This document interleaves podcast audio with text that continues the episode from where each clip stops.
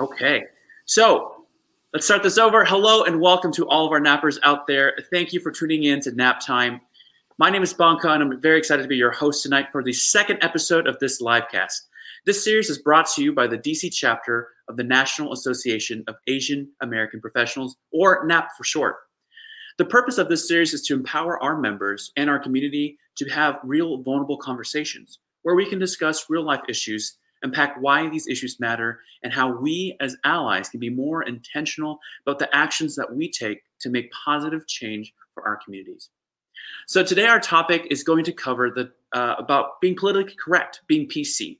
Should we be using BIPOC, person of color, color person, or colors? What is PC? So, to help us unpack this important topic, we have two wonderful human beings who are going to join us uh, and share their thoughts, their experiences, and opinions on this important topic. So, today we are joined by Hollis Cam and Mila Deshant. Hello to you both. Thank you so much for joining us. I so sincerely apologize for being uh, technology challenged. so, again, how are you? How are the both of you doing today? Bob, don't worry. It happens to the best of us. um, I'm well. Thank you so much. Thank you for having me. Of course. Thank you for joining us. Hi, Mila. Hi, Brian. Hi, Hollis. Thank you for having us. And don't worry about the tech issues. it happens all the time. All the time. and probably, probably the universe was saying restart over again. So no, thank you, thank you for hosting this. Of course, of course, and I so agree, greatly appreciate uh, the love here. So again, thank you for joining us today. We have a very important topic that we are here to discuss. But before we get into any of that, we did want to take a moment to acknowledge the horrific murders of the eight human beings on Tuesday in Atlanta. Six of these victims identified as Asian, Asian American. And this this has just really shaken the AAPA community to its core and people are afraid. People don't know what to do, don't know what to say. People are just scared. So I wanted to take a moment to just uh, open up the floor to see how the both of you are doing with the recent news. Yeah, it's it's um really sad, and and I will say is it's not only just shaking up the AA community. I think it's really shaking up you know um, the world in many different ways. Um, it's you know it's 2021, and we're still dealing with hate crimes. I mean, it's it's sad. It's so sad um, that we're dealing with with this. Um, I will say that um, it saddens me. I, I actually remember having I had a conversation with a bunch of people actually recently and talking about it and talking about the perspective of um, of race with perspective, excuse me, the perspective of culture and also the perspective of, of the type of work you know these ladies were doing too. So again, um, you know, we don't want to discredit any of those things. These are humans mm-hmm. that were killed, you know, because of their race and even maybe what they did. So it, it really is sad. Thank you for sharing. Mila, any thoughts from you? Yeah, it's. I feel very drained, emotionally drained. I feel mentally drained, physically drained. We talk about mental health. When something does detriment happens, it really takes a toll on you. I have dealt with racism all my life, right? Like i am an immigrant. I've lived in different parts of the world. I'm an Asian. Just seeing that from a global lens and then coming to the US and then seeing that from an American lens. And to Hollis's point, it's 2021 and we're still dealing with these dehumanizing, demonizing acts mm. towards the API community.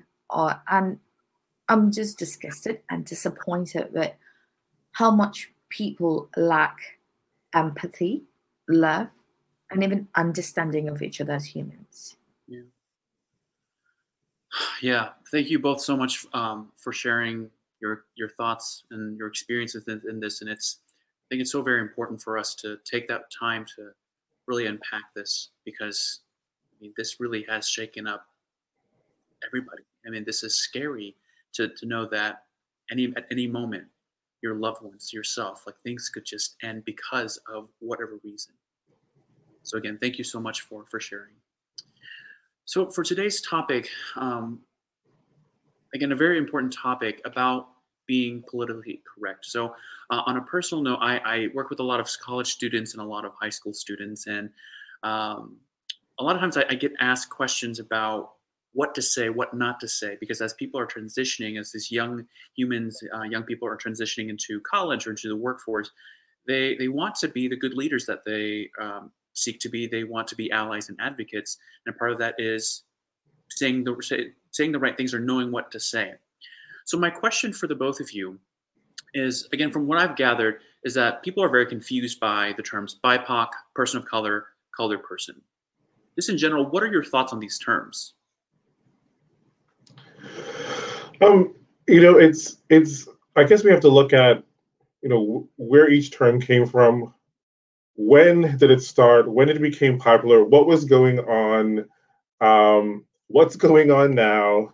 And knowing that things are ever changing. and um, if you look back in history, I mean, actually, um, if you look back in history, like there's certain terms that were popular at certain moments, and and I guess I'll I could talk more about that later. But but um, I would say to to the, definitely the folks coming up that it's it's really hard to stay kind of PC um, because of things are, are shifting and changing, and also you have to look at it from the perspective of even where you are. So, for instance, you know, in the United States, you know, person of color may be more acceptable than colored person, which if you go maybe in South Africa, colored person you know is accepted right? Which also means something different too. So um it, it, i think it's just keeping up with with with the with the dei um, um, language and information and community i think that would also help but also know that things may shift and change and also don't take things too personal um, as as you're um, figuring out like what is the right term, whether it's BIPOC or POC or colored person, um, because at some point, at some time, each were acceptable. Yeah, thank you so much for sharing that, Hollis. And I, I definitely uh, did not know about the South African and like if different meanings here and there. So thank you for sharing that. Uh, Mila, what are your thoughts on this? Yeah, so I do echo Hollis's point about you know how the terms are shifting and changing, right? But coming from a global lens, because I, I, I have spent um, time living in different parts of the world and growing up in different parts of the world, um, and then coming to the US, it's a different lens that I see. But there is, like to Hollis's point, South Africans do identify as colored, right? Because there is a whole sense of community, you know, being identified as colored. When I talk about identity it's very synonymous to the pronouns that we use, right? Some of us identify as he, uh, his, and some of us she, her, and some of us they, them, right? And I think it's very important to understand the context before saying this is right or this is wrong.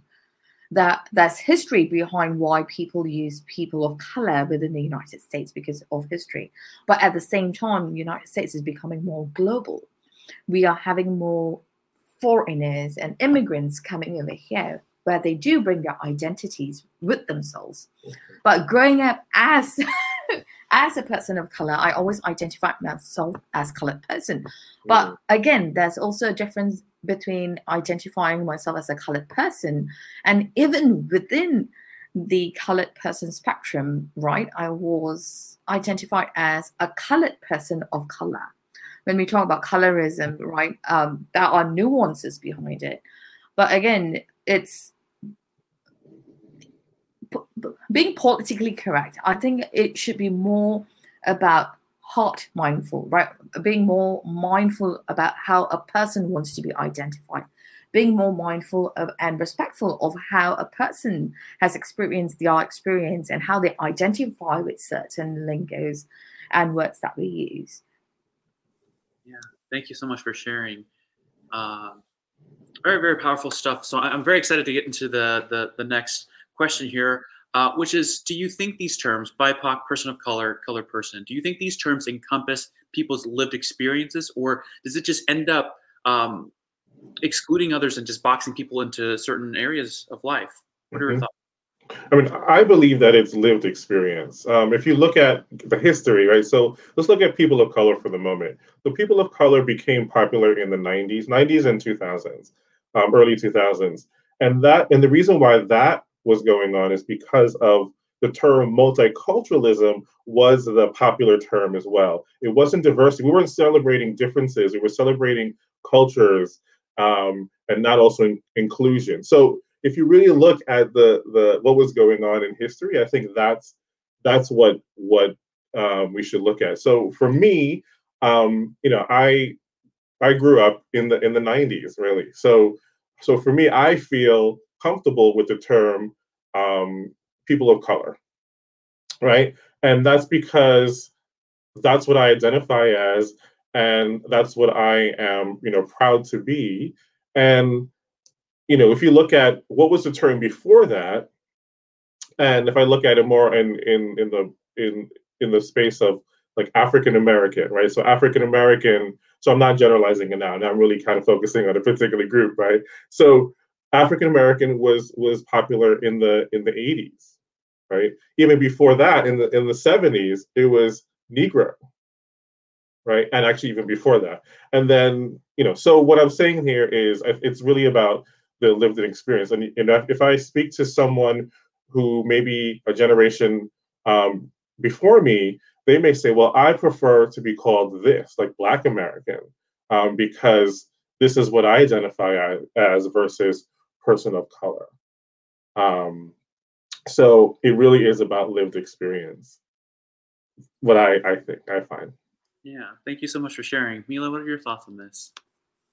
Yeah, um, again, I have to echo Hollis. It is a type very deeply with lived experience. When I say lived experience, um, not just not just how a person um, is is made to think, right? Like like in schools we are kind of like programmed to think a certain way kind of programmed to adopt different identities.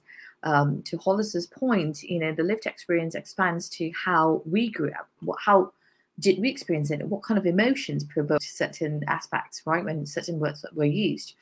Um, until like before moving to the us i didn't know that color was was a bad term to be used right? But at the same time, I've spoken with a lot of people of color where they do identify as colored within the United States based on their lived experience, based on where they grew up, based on where they come from, right? So um, I don't take offense when people say, oh, you're colored, but there's always a tone, right? A tone, um, the kind of condescending tone that someone uses, or the kind right. of behavior like covert because when we talk about racism, when we talk about prejudice treatments, there are overt and covert treatments. And those are, covert treatments are hard to pinpoint, but you know it is happening. So when I moved to the US, I I saw a lot of uh, covert um, mistreatments as to people with, with like blatantly treat me as though I'm a colored person where I don't have privilege, I don't have a voice, I can't speak up, I can't do a lot of things, right? And th- these examples come in the form of not giving me opportunities or giving me opportunities but pushing back gatekeeping policies, right? And you can always see the vast difference between a person who are labeled as colored and a person of color who has privilege. So mm. to circle back to your question, you know, it it comes through lived experiences. Um, and also how you have taken that lived experience and shifted it um, to to become I wouldn't say current, to become more positive, right? And to become more empowering. Because when we talk about currency, everyone wants to jump on the bandwagon of, oh, this is current, this is trending, but not understand the context behind it. But from my point of view, it's lived real experience. Yeah, Mila, if, if I don't, if I could add, um, and I'm glad that you you said that about just emotion and what what kind of emotion it evokes, and also being proud, right? And if I look at just uh, again, just personally for me, I um, the again the term um, again in the 80s, 90s was also popular with minorities, and I despise that term. I mean, it's used today still, and I despise it because it for me it means less than. Now I understand the concept or context, excuse me, of of of why it's there because of you know there's the larger group and then you have a smaller group. But for me, again, it brings up so much emotion of like being less than. So I I you know am proud to call myself a person of color. I'm proud to be, you know, and celebrate being non-white.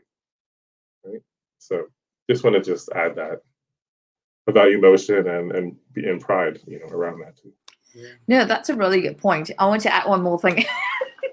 no, it reminds me of the time where you know, I was in university and I, you know, like I was different looking than my other other classmates, right, who were white.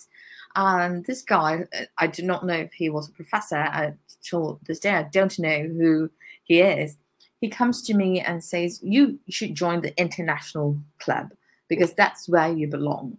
Mm-hmm. Right, and just based on how I look, like and I asked him the question, why do you say that I belong over there? And he said, colored, because you're colored. And the way he said it and the emotions that were triggered was not a positive one. Right.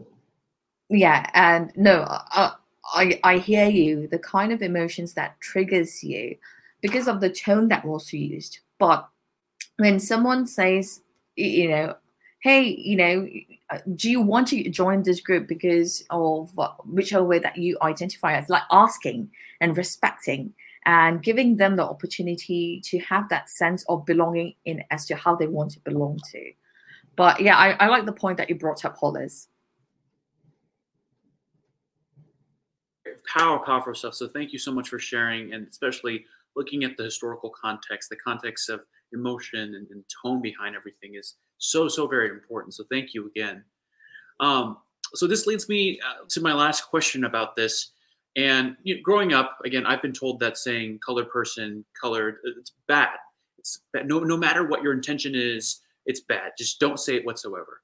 And because this can be very confusing, my question for you is: What should people do if they either don't know what term to use or if they end up mislabeling others? Just ask you know ask the person you know what they want to be called mm. um it, I mean, it's there is a lot of confusion because there's so much history, and we just spoke about lived and experience or lived experience. So therefore, a person may be like their preference might be person of color or POC or colored person or um, you know, uh, you know, African American or Black American or Afro. I mean, we, and, and there's so many different terms, right? So, and and and know that, you know, you know, there's not a right or wrong. And, and just know that they don't say like you know i'm scared to ask because i'm i think i'm going to be wrong or i'm going to you know be un, un pc if i don't ask you know uh, or, or if i make the wrong uh, assumptions. So that's why i say just ask the person um, because it just it it takes it off of you and actually gives that person the power. It's really about that person. It's not about you. So know that it's not about you and what, what should i call the person whatever the case may be. No it's like give them the power and they want to be called what they want to be called. I love that. Thank you, Hollis. Mila, yeah, I I echo what Hollis said. It's about asking, right? And to add to that point, asking and understanding and respecting. We can ask. Um, so I've seen this. I've seen this at, with the organizations I work with. You know, it shouldn't be a lip service as to oh let me ask you and then go back to the behaviors right? Not really giving that respect and and the empathy and the love and and understanding behind it. Always understand and not go back to the default mindset or de- default as to what you know and what you want to call someone else right? And that always goes back to to the privilege. And asking, understanding, respecting is so important because you're also in with that behavior, asking, respecting, and empowering, you're giving them a voice. You're eliminating all these nuances of uh, negative connotations to Hollis's point, right? The negative connotations that these terms carry minority groups, colored groups, right? Like ask, understand, and then respect. That's what would really empower us as a community to understand. I love that. Ask, understand, respect. yeah, powerful stuff. So again, thank you both so much for for sharing. And I think as allies, as, as advocates, uh, taking the time and being intentional about ways we can amplify other voices. Um, and I think something as simple as asking is so very impactful. So thank you so much for sharing. Um, all right, everybody, that's really all the time that we have for this episode, but that doesn't mean that this conversation should stop. We highly encourage you to continue to have this conversation, to find other conversations that we've talked about already or other uh, important issues that you would like to discuss. We welcome and invite all to be a part of this conversation because this is where we have real vulnerable conversations. Uh, for our guest, Hollis Mila, if our listeners wanted to connect with you outside of this call, how can they do so? Sure. So they could uh, reach me at LinkedIn or um, Twitter, Facebook, as well as Instagram um, by the handle Hollis Cam. Thank you. Thank you. Mila, what about you? Um, you can connect me with me on Twitter. Well, I'm most active on Twitter, uh, Mila Duchon, or on LinkedIn, Mila Duchon.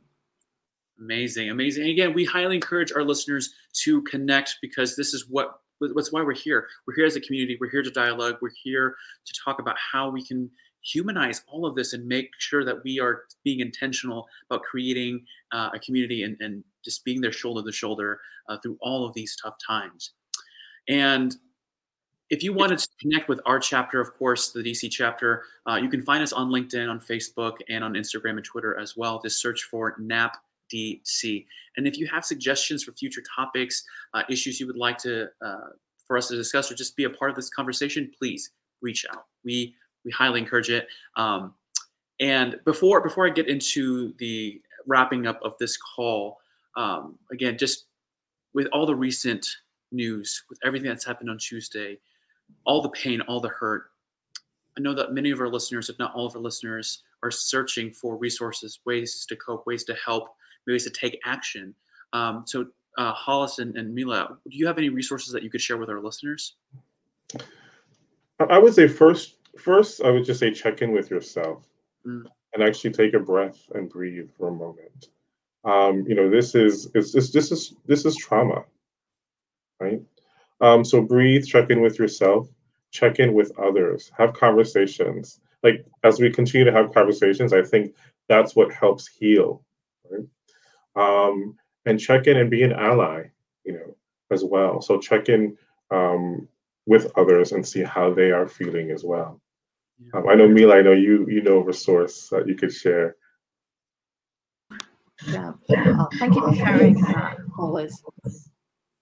Um, one of the things I would also add would be, uh, like Hollis said, checking with each other because giving that emotional support means a lot when someone is undergoing trauma, Mm-hmm. right? Um, and and be I always encourage this. I always say this: be an ally, and then move into becoming a success partner.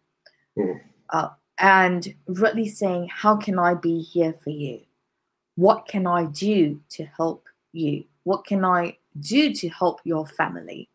Because when we look at a person who's impacted, they are just not alone, right? It's a ripple effect. When we throw a string inside the water, there are ripples. All those ripples are their families, their friends, their community. If one person is impacted, perhaps they are the only person who is the breadwinner. It impacts them in multitudes. So ask those questions How can I be here for you? What can I do for you? Even if you're pushed away, don't take it personally. Because sometimes when people are handling trauma, it becomes dark, but stay with them and, and be there for them. And another resource that you can refer to is stopaapi.hate.org. There are more resources over there. Thank you. And thank you both so very much for joining us today um, and for sharing your experiences, sharing your personal stories, sharing your thoughts and opinions on this, and of course, the resources and knowledge that you have on this. So, so very empowering. empowering. Um, so, of course, our next episode is on March 26th. That's 2 6. That's a Friday at 7 p.m. Eastern Time. And we'll be discussing cancel culture with transgender women. Mm. And to all of our listeners out there, to our guests, again, thank you all so much for joining us, for tuning in. Much love to you all. Stay safe, and we'll see you next time.